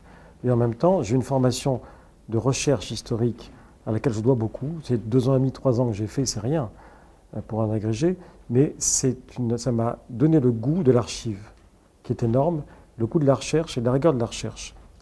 Et ça, c'est très important. Et en même temps, je suis un autodidacte. Sur mon CV, il y a marqué baccalauréat.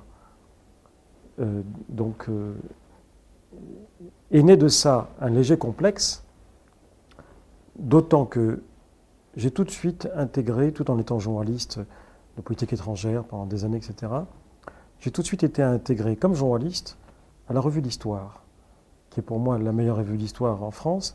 Et la revue d'histoire, ils sont tous agrégés de quelque chose. hein.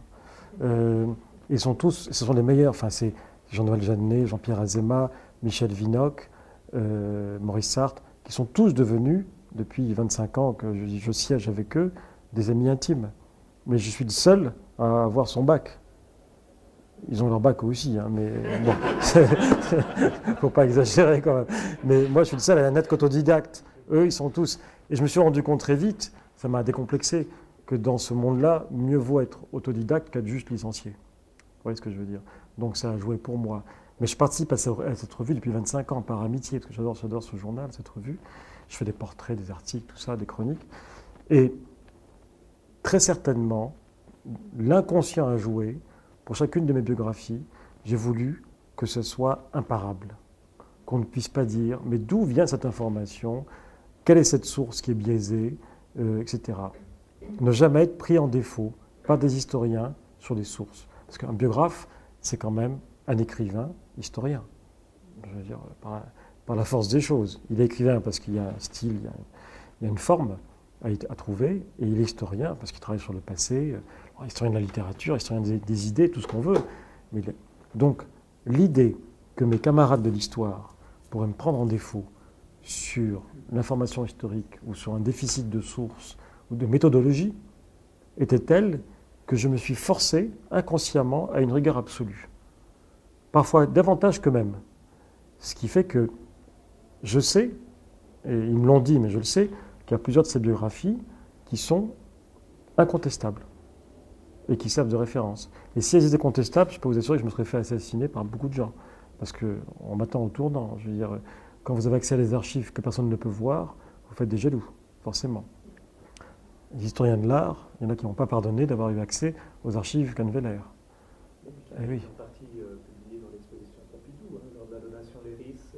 partie de la correspondance, enfin, une partie de la correspondance est quand même publiée dans le catalogue. Il y a quelques centaines de lettres. Oui, mais moi j'ai vu quelques dizaines de milliers de lettres. C'est incomparable. C'est incomparable. Euh, pour Hergé, pareil. Euh, pour Simenon, pareil. Pour Simenon, j'ai enrichi le fonds Simenon de l'Université de Liège. Parce que j'ai trouvé énormément de choses euh, en Belgique et en Amérique que personne n'avait trouvé. Donc j'ai tout photocopié, un dossier comme ça. Et j'en ai fait, ai fait don à l'Université de Liège, au fond, au fond Simon. Donc, euh, si vous voulez, je, je sais que c'est imparable. On peut dire que c'est, mal écrit, ce qu'on veut, que c'est pas intéressant, mais je sais que ça apporte des choses et que, ça, que ça sert de référence parce que, je veux dire, les sources sont là et elles sont vérifiées, elles sont vérifiables et que voilà, c'est ça, ça vient d'un complexe. Voilà. Mais maintenant, ça va, je suis décomplexé.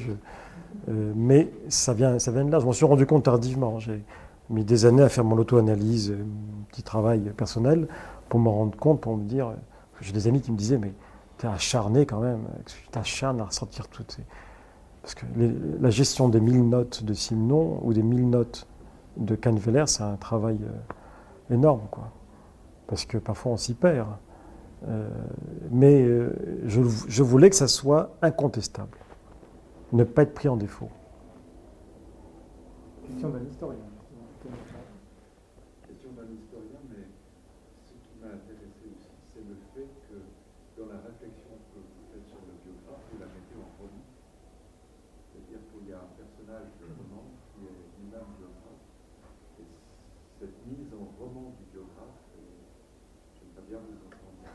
La mise en roman du biographe. Euh, de, la biographie, pas, du biographe, pas, de moi-même. Non. non, oui, du biographe. Oui. Ah, du biographé. Ah, du, sujet biographié, du héros. Oui, d'accord. La mise en roman du héros, du personnage principal. Euh, moi, je pense que c'est nécessaire parce que quand on écrit une biographie, on raconte une histoire. Quand on raconte une histoire, il y a une mise en scène narrative qui est indispensable. Je veux dire, on peut faire ça à l'anglaise ou, à l'américaine. C'est drôle parce que je devais, en principe, à la rentrée, là, en septembre, octobre, novembre, en fait, j'aurais pas dû être là, je devais faire un NYU, un séminaire pendant trois mois, mais je le repoussais à plus tard, un séminaire pendant trois mois sur, que j'ai proposé, une étude comparative de, qui n'a jamais été faite de la, de manière américaine et anglaise d'écrire la biographie littéraire au XXe siècle et la manière française. Et je voulais faire ça, je leur ai proposé tout un canevas qui les a emballés, ils m'ont dit oui tout de suite. C'est-à-dire euh, Stefan Zweig, par exemple, euh, Richard Hellman, que j'admire énormément, sur euh, Richard Hellman sur Joyce, et Richard Hellman sur un de ses essais qui s'appelle Four Dubliners, Joyce, Keats, Wilde, Beckett. Biographie 4, c'est superbe, un petit bouquin superbe. Euh, donc Richard Hellman et puis, euh, Peter Croyd en Angleterre euh, et quelques autres, biographes d'aujourd'hui. Et puis la, manière française. Moi je soutiens que la manière anglo-saxonne, c'est quand même une manière où il ne manque pas un bouton de guêtre, il n'y a pas un boulon qui manque, mais c'est très ennuyeux. Ce n'est pas écrit. Il n'y a pas de mise en scène, il n'y a aucun effort fait par rapport au lecteur. Et je tiens que la manière française, il manque toujours un boulon. Toujours. Il y a parfois des approximations, mais il y a un tel effort dans l'écriture, il y a une telle volonté française d'être écrivain, malgré tout, quand on est historien, historien de l'art, parfois sociologue, parfois philosophe, d'être en plus un écrivain, parce que la France, c'est quand même une nation littéraire, qu'il y a un effort d'écriture, plus ou moins réussi, mais qui fait quand même qu'il y a une mise en scène romanesque, puisque quand même, euh, dans l'histoire de la narration, c'est quand même le roman qui emporte hein, le pompon. Voilà pourquoi, euh, voilà, pour répondre à votre question. Il y a ce souci du romanesque dans l'écriture biographique, euh, à la française en tout cas ouvrir justement la discussion avec le public. Si quelqu'un veut intervenir sur une question. Oui, Yann Blanc. Une question. Euh, à quand l'autobiographie du biographe Est-ce que c'est plausible? Mais elle existe, elle existe. L'autobiographie d'un biographe, c'est la mosaïque de toutes ses biographies. Bon, je ne vais pas vous dire ça. ça serait, non, on pourrait dire ça. Quoique, quoique, les mémoires d'André Mauroy n'ont absolument aucun intérêt.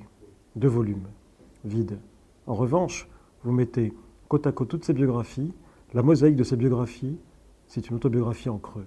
D'Israéli, Shelley, Victor Hugo, tout ça. On comprend toutes les contradictions de Mauroy, tout ça. Bon, faut, faut décrypter, bien sûr. On peut faire ça avec moi, mais j'ai fait quand même un petit volume qui aide à ça. C'est Rosebud, éclat de biographie dans lequel je parle de la biographie, je parle de moi un tout petit peu, mais il faut chercher entre les lignes, en creux. Je ne sais pas si l'autobiographie d'un biographe aurait un intérêt. Moi, si je, devais le faire, ça serait, pas pour parler de ma vie euh, depuis ma naissance à nos jours, mais ça serait de raconter les coulisses de chaque biographie. Ce que j'ai fait depuis une heure avec vous, en allant encore plus loin, en racontant ça, mais d'abord, euh, j'ai un ami qui a fait ça en Angleterre, Richard Holmes, qui est un très très très très grand biographe anglais, un des meilleurs. Il a fait ça, c'est très intéressant. Et il raconte les aventures d'un biographe. Et en fait, j'y songe depuis longtemps, je le ferai un jour peut-être, c'est les aventures d'un biographe. Raconter ce que c'est que l'enquête en permanence. C'est-à-dire, parce que là, je vous ai raconté juste ce qui me venait à l'esprit, mais pour chacun, je veux dire, on, vit des choses, on rencontre des gens. Je dirais que le chapitre sur la, les relations entre Simon et sa fille, et l'internement de sa fille dans les asiles, etc., comment j'ai réussi à faire parler, euh, bah, il est mort maintenant, je peux le dire, le psychiatre, euh, qui était à Nyon. Euh, c'est Nyon ou Noyon? Nyon, Noyon, c'est en France, oui. C'est à Nyon, j'étais le voir, à Prangin, c'est ça. Prangin. Euh, tout ça, c'est quand même. Mais raconter ça sur un mode. Euh, il y a de quoi raconter. Si, s'il devait y avoir un livre comme ça, ce serait ça. Cette mosaïque de portraits. Vous avez déjà commencé un petit peu dans le. Je le fais un peu parfois. Pas dans quelle manière C'est dans ruelle. Vous commencez par des récits autobiographiques. C'est vrai. Exactement. Voilà. Parce que je, moi, c'est ma famille de papier. J'ai une famille de papier parce que, si vous voulez, quand je fais une biographie, je garde mon héros avec moi pendant trois ans. Je suis lui. Il est moi, je suis lui. Je suis Durand Ruel pendant trois ans. Je me prends pour lui, ce qui est normal. C'est l'empathie, identification, c'est normal. Mais une fois que le livre est fini, je passe à autre chose, mais je garde Durand Ruel en moi. Donc j'ai en moi une dizaine de personnes actuellement qui sont mes héros, qui sont ma famille de papier. Et ça, c'est un peu l'autobiographie dont vous parliez. C'est ma famille de papier. Et je les conserve, parce que je conserve un commerce intime avec eux. Je continue à m'intéresser à ce qu'ils auraient pu faire, à, trouver des choses parfois. Euh, oui, par exemple, un truc tout bête. Je déteste Gauguin. Mais Gauguin ne m'a rien fait, et il n'y a pas de raison objective. Je ne suis même pas capable de vous dire pourquoi je déteste Gauguin. Mais vous savez pourquoi je déteste? Parce que Canveller déteste Gauguin. Et il a toujours dit c'est la décoration, c'est moche, ça n'a aucun intérêt, c'est pas, pas cérébral.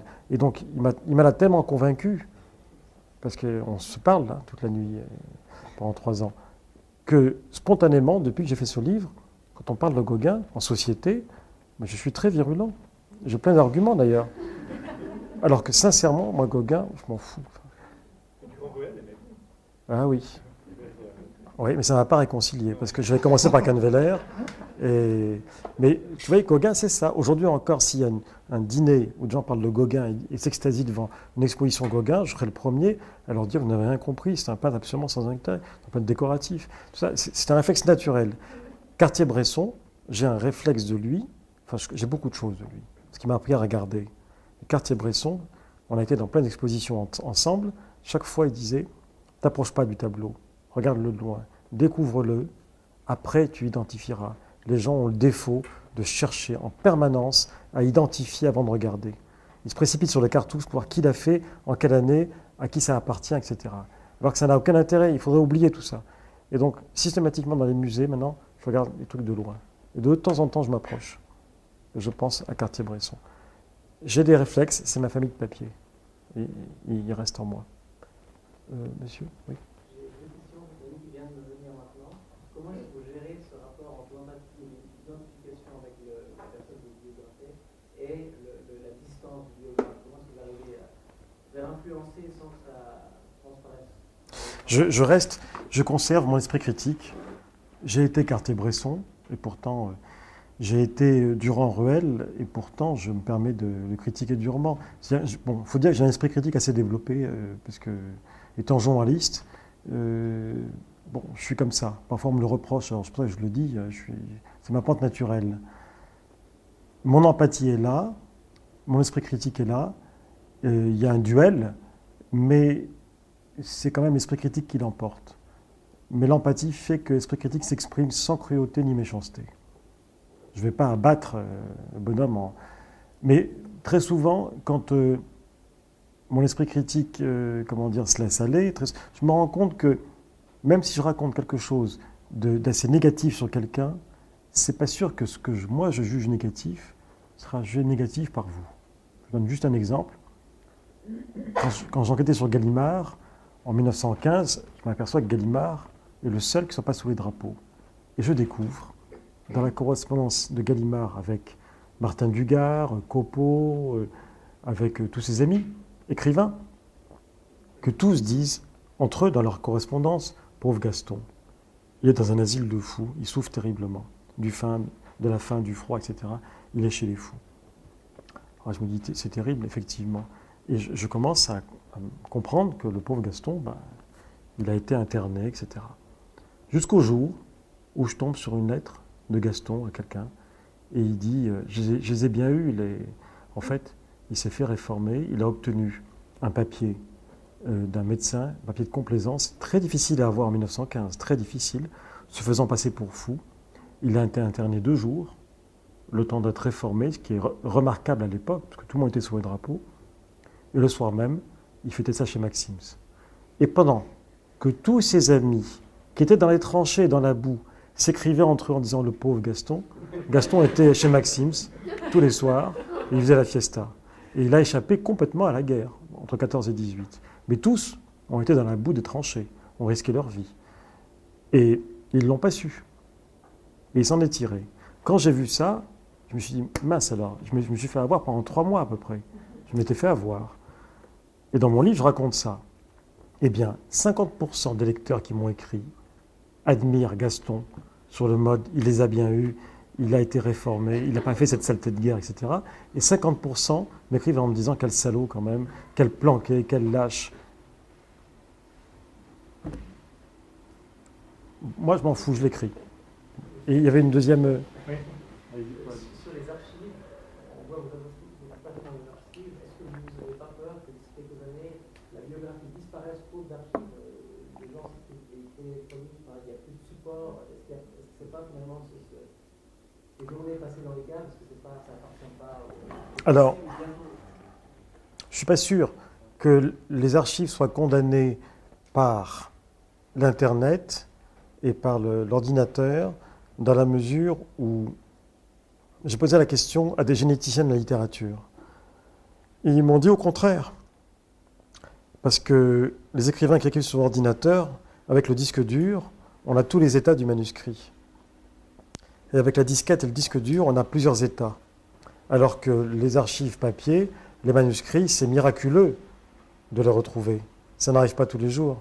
Donc eux sont assez confiants. Bon, on ne sait pas encore comment se, gèrent les archives euh, informatiques aujourd'hui. On ne sait pas si les disquettes d'il y a 10 ans vont encore tenir. hein. Tout ça, c'est un peu flou. Mais euh, je crois quand même que, cela dit, est-ce que les courriels sont archivés? Moi, je les jette. Euh, quand même, les lettres, hein, ça reste, les lettres papier, ça, ça devrait rester. Euh, je sais- honnêtement, on n'en sait rien. Pour l'instant, pour ça, on n'en sait rien. C'était, c'était la première question. Il y avait une deuxième question. Pardon? La, première était le rapport tentative. C'est ça, voilà, c'est ça. Et la deuxième, c'est qu'en fait, on ne sait pas trop. Mais on s'écrit quand même encore au papier. hein. Encore une question de Nelly, je crois. Oui, en revenant au lecteur, parce que j'ai, j'ai imprimé une partie de votre blog que j'ai lu avec beaucoup d'intérêt par rapport à la biographie. Et vous avez dit qu'il y a une partie du public qui ne lit plus les biographies, mais ceux qui lisent les biographies, j'ai remarqué qu'ils euh, reviennent sur toute une série de questions, la vérité, la réalité de la biographie. Qu'est-ce que vous pouvez nous, dire par rapport à ça? Comment ils perçoivent la biographie? Que... Les lecteurs, ben, ils s'en sont éloignés. hein, faut pas, il ne faut pas se leurrer. Euh, Le problème, c'est qu'il n'y a plus d'opinion. Il y a eu un certain, il y a cinq ans encore, il y avait un enjeu. J'ai l'impression que l'enjeu de la biographie s'est estompé. En fait, on n'en parle plus. hein. Les débats sur la biographie, il y en avait beaucoup il y a cinq ans. Moi, je, je sais parce qu'à chaque fois, j'étais de corvée euh, dans les journaux, table ronde sur la biographie, euh, exactitude et vérité, les traces plutôt que les preuves. Euh, bon, c'est fini. hein. Ça n'intéresse plus personne. Je suis désolé de vous le dire. Mais ça intéresse beaucoup moins, beaucoup moins les gens. Il n'y a, a plus de débat là-dessus, il n'y a plus rien. Et dans les journaux, et à la télévision, à la radio. Mais il y a encore quatre ans, je me rappelle, mais c'était tout le temps, tout le temps, tout le temps. On se retrouvait sans arrêt pour parler de ça dans les foires du livre, dans les machins, dans les trucs. Euh, Le lecteur est un peu éloigné de ça. Euh, je sais que le lecteur, celui qui lit les biographies, ce qu'il attend, c'est qu'on lui raconte une vie exemplaire. Ce qu'il cherche confusément, il ne le dit pas, ce qu'il cherche confusément depuis très longtemps dans une biographie, c'est comment il a fait. Non pas l'auteur, comment le héros a fait. Marcel Dassault, le plus riche de France, un génie de l'aéronautique, comment il a fait? Marcel Dassault, qui a réussi à avoir un client en 60 ans, l'État, comment il a fait?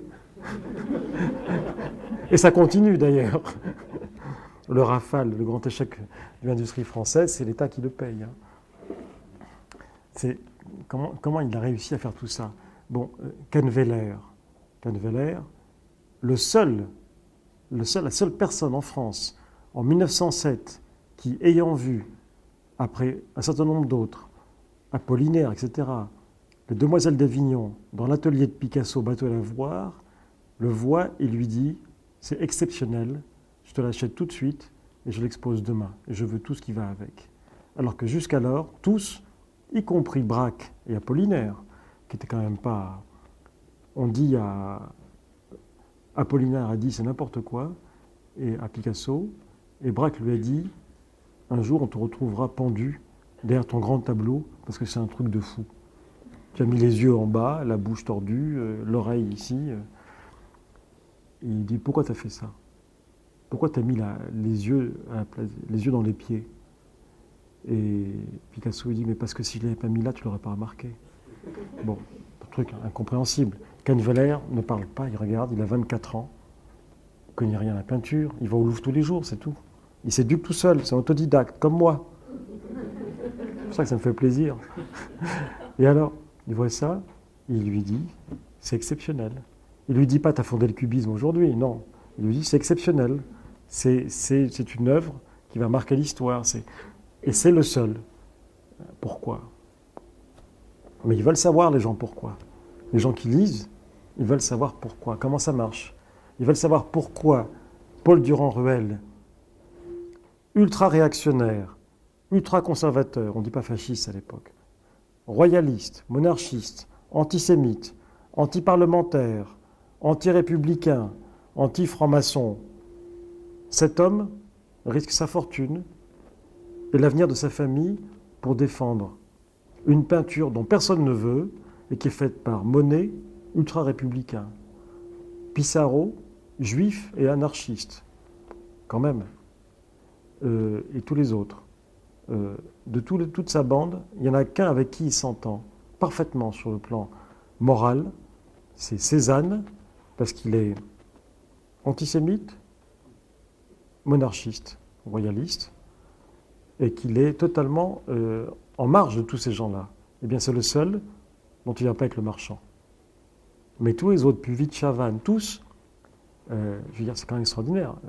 Euh, Renoir, il, est aux antipodes de ces gens-là, à tout point de vue, de son, mode de vie, ce qu'il est foncièrement. Et pourtant, il va tout risquer pour une peinture, dès qu'il l'a vue, quand il était à Londres, euh, pendant la, Révolution de, juillet, dès qu'il voit cette peinture-là, il dit ça, c'est la peinture. Ça, c'est de la peinture. Le Parlement de Londres par Monet, ça, c'est de la peinture. À l'époque, tout le monde dit, mais c'est du barbouillage, c'est rien. C'est informe, c'est médiocre. C'est quand même une époque où quand on expose des impressionnistes avenue Mathilde dans une galerie, les bourgeois qui passent, lancent des pavés contre la vitrine. C'est quand, même, cette époque-là. Et eh bien cette époque-là, où, quand il expose Manet, je veux dire, même des peintres d'avant-garde disent, mais enfin, c'est aberrant, il n'y a pas d'ombre. Manet, il y a des personnages, le joueur de fifre, il n'y a pas d'ombre derrière. Et puis en plus, c'est noir derrière. C'est impensable, ça ne se fait pas. Et Durand Ruel dit ça se fera. Il faut oser. Comment il a fait? Ben, Les gens veulent savoir pourquoi et comment. Comment ça marche? En fait, c'est comment on devient. Les lecteurs de biographie, ils veulent savoir comment on devient. Comment on devient Simonon, comment on devient Hergé, en ayant juste dessiné des, des petits bonshommes dans un journal scout, comment on devient Hergé comment Georges Remy devient Hergé. Bah. Oui. Mais la curiosité du biographe anticipe la curiosité du lecteur. Moi, c'est ce que je me dis comme biographe. J'ai toujours agi comme ça. À chaque fois, c'est la curiosité. Mais à chaque fois, je me suis dit, si moi, je ne le sais pas, moi qui lis les journaux, qui lis les livres, qui suis journaliste, si je ne le sais pas, les autres non plus. Sauf quelques spécialistes. Donc ma curiosité anticipe sur ça l'avenir du lecteur. Et à chaque fois que j'ai été étonné par quelque chose, par exemple, un truc stupide, je fais le récit sur Camondo. Et dès le premier chapitre, je m'autorise quelque chose qui, sur le plan académique, est absurde. Camondo crée cet hôtel particulier, magnifique, rue de Monceau, en 1905, qui va devenir le modèle de l'argent de Zola. Dans l'argent de Zola, c'est l'hôtel violet, c'était là. Qu'est-ce que je fais? Je fais un chapitre entier qui est une enquête sur qui habite rue de Monceau en 1910. Je veux dire, euh, sur le plan académique, ce n'est pas indispensable. Hein. Eh bien, je le fais parce que ça me fait plaisir. Parce que je suis très curieux de savoir quels sont les voisins du comte de Camondo, les voisins immédiats. Ça m'intéresse. Cet homme, quand il sort à pied ou en fiacre de chez lui, à qui il dit bonjour? Quels sont, quels sont les, voisins? Ça change tout, parce que c'est un homme qui vit dans un milieu, il vit dans un, certain monde, euh, extrêmement snob, euh, etc., euh, très mondain. Et donc, je vois qu'il y a le comte de Maupassant, qu'il y a Théodore Herzl, au moment où il est correspondant à Paris de la Neue Presse, il, habite là, qu'il y a un couvent de bonnes sœurs, qu'il y a les frères Pereire qui ont acheté une partie de la rue de Monceau, parce qu'ils ont, ils ont, ils ont acheté toute la plaine Monceau en fait. Ils ont loti le parc Monceau. Ils ont profité pour acheter des immeubles entiers. Euh, il y a l'héritier de, enfin le, pas l'héritier, l'homme du Meunier, Chocolat Meunier. Eh ben, il habite là. Il a son hôtel particulier qui est là. Donc ça m'a intéressé. Donc j'ai fait une enquête dans les annuaires et tout ça. Et j'ai fait un chapitre entier pour raconter la vie de Monceau, la vie de la rue de Monceau, là. Et je me suis aperçu, quand le livre est sorti, parce que les gens écrivent, ils vous parlent, les gens m'ont dit, c'est passionnant, c'est de pénétrer dans cette rue de Monceau comme ça, parce qu'on apprend plein de choses. Parce que c'était juste ma curiosité. Et donc, très égoïstement, je me dis, si je suis curieux de ça, d'autres le seront. De toute façon, moi, je veux savoir. Donc, je le fais. Donc voilà, ça se superpose et ça anticipe. Le biographe est un lecteur. hein. Je veux dire, on est d'abord tous des lecteurs, qu'on écrive ou pas. Donc, euh, encore une dernière question. Oui, quelle différence faites-vous entre les, les textes plus longs, euh, comme les, les lettres, la correspondance, euh, les témoignages, et puis les, œuvres? Par exemple, euh, vous l'avez relu, je pense, tous, sinon. Alors, quel, quel usage faites-vous des œuvres et par rapport aux, aux textes qui n'ont pas Alors, je vais vous dire déjà l'usage que je ne fais pas des œuvres, c'est ce qui consiste à démarquer l'œuvre en disant, euh, voilà, il écrit ça, donc ça lui est arrivé à lui. Bon, surtout pour un romancier, euh, ou même un essayiste ou un philosophe, non, ça surtout pas. En revanche, ça n'interdit pas dans l'œuvre d'essayer de la déconstruire, de l'analyser pour voir où se situe le romancier à l'intérieur et comment il transforme, il transcende ses propres fantasmes à l'intérieur de ça. À côté de ça, tout le paratexte, c'est-à-dire la correspondance, eh bien, c'est un document, c'est un, corpus passionnant parce que moi, je tiens que dans ces lettres, un homme, écrivain ou pas, dit une certaine vérité. C'est là où il dit le plus de vérité. Parce que quand même, qu'on soit connu ou pas, qu'on soit célèbre ou pas, dans une lettre privée, on ne s'attend pas à ce qu'elle soit publiée. Ni, ni lue par un tiers. Même si on est Canveller, on n'imagine pas qu'il y aura un espèce de mec, euh, 60 ans après, qui va fouiller dans votre correspondance. Euh, et ni, si on est Simenon. On écrit parce qu'on a besoin d'écrire, parce qu'il faut écrire des lettres. Euh, mais des lettres d'affaires, des lettres de tout, même des lettres privées. Quand, euh, il y a beaucoup de lettres d'affaires, mais passionnantes. Mais parfois, il écrit à un ami disant Tu m'as demandé l'autre jour quel était mon secret. Mon secret, c'est que j'ai une passion pour les montres. Mais surtout, ne le dis à personne. Vous trouvez cette lettre, vous vous dites, c'est une révélation. Il ne pensait pas que 60, 40 ans après, j'allais l'ouvrir, cette lettre.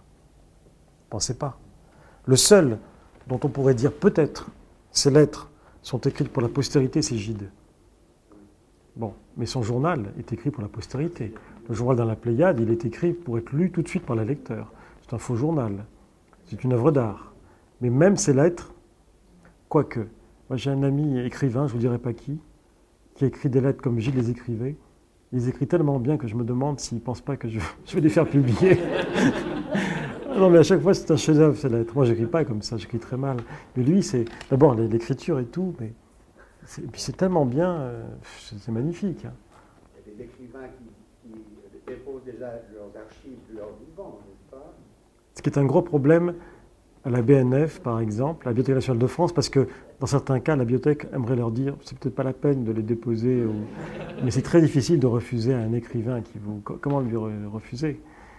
Euh, Il y en a qui veulent, mais on ne veut pas. Cela dit, bon, maintenant, il y a pas mal de centres d'archives. Mais les lettres, pour moi, c'est là que se dit la vérité d'un écrivain. C'est essentiel. Et, et j'ai jamais été déçu.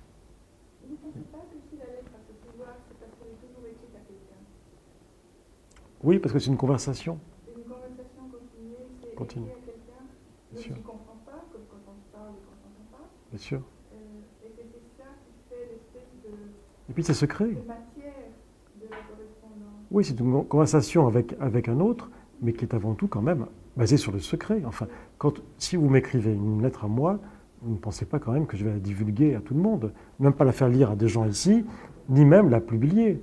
C'est- Non, d'accord, chose à me dire, mais, vous, êtes, vous de la confidentialité de la chose, en principe.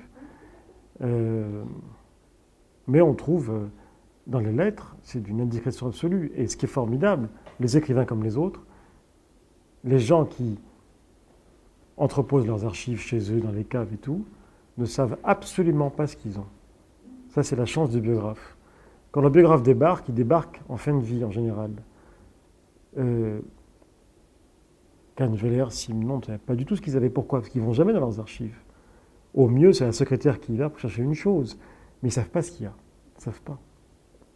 C'est pour ça que Cartier-Bresson, qui était vivant, lui, très sincèrement m'a dit Mais où tu as trouvé tout ça? Chez lui, euh, dans sa valise. Ça y était, mais lui il n'y avait jamais été. Jamais. Et nous-mêmes, est-ce qu'on va dans nos archives? Moi, j'y vais jamais.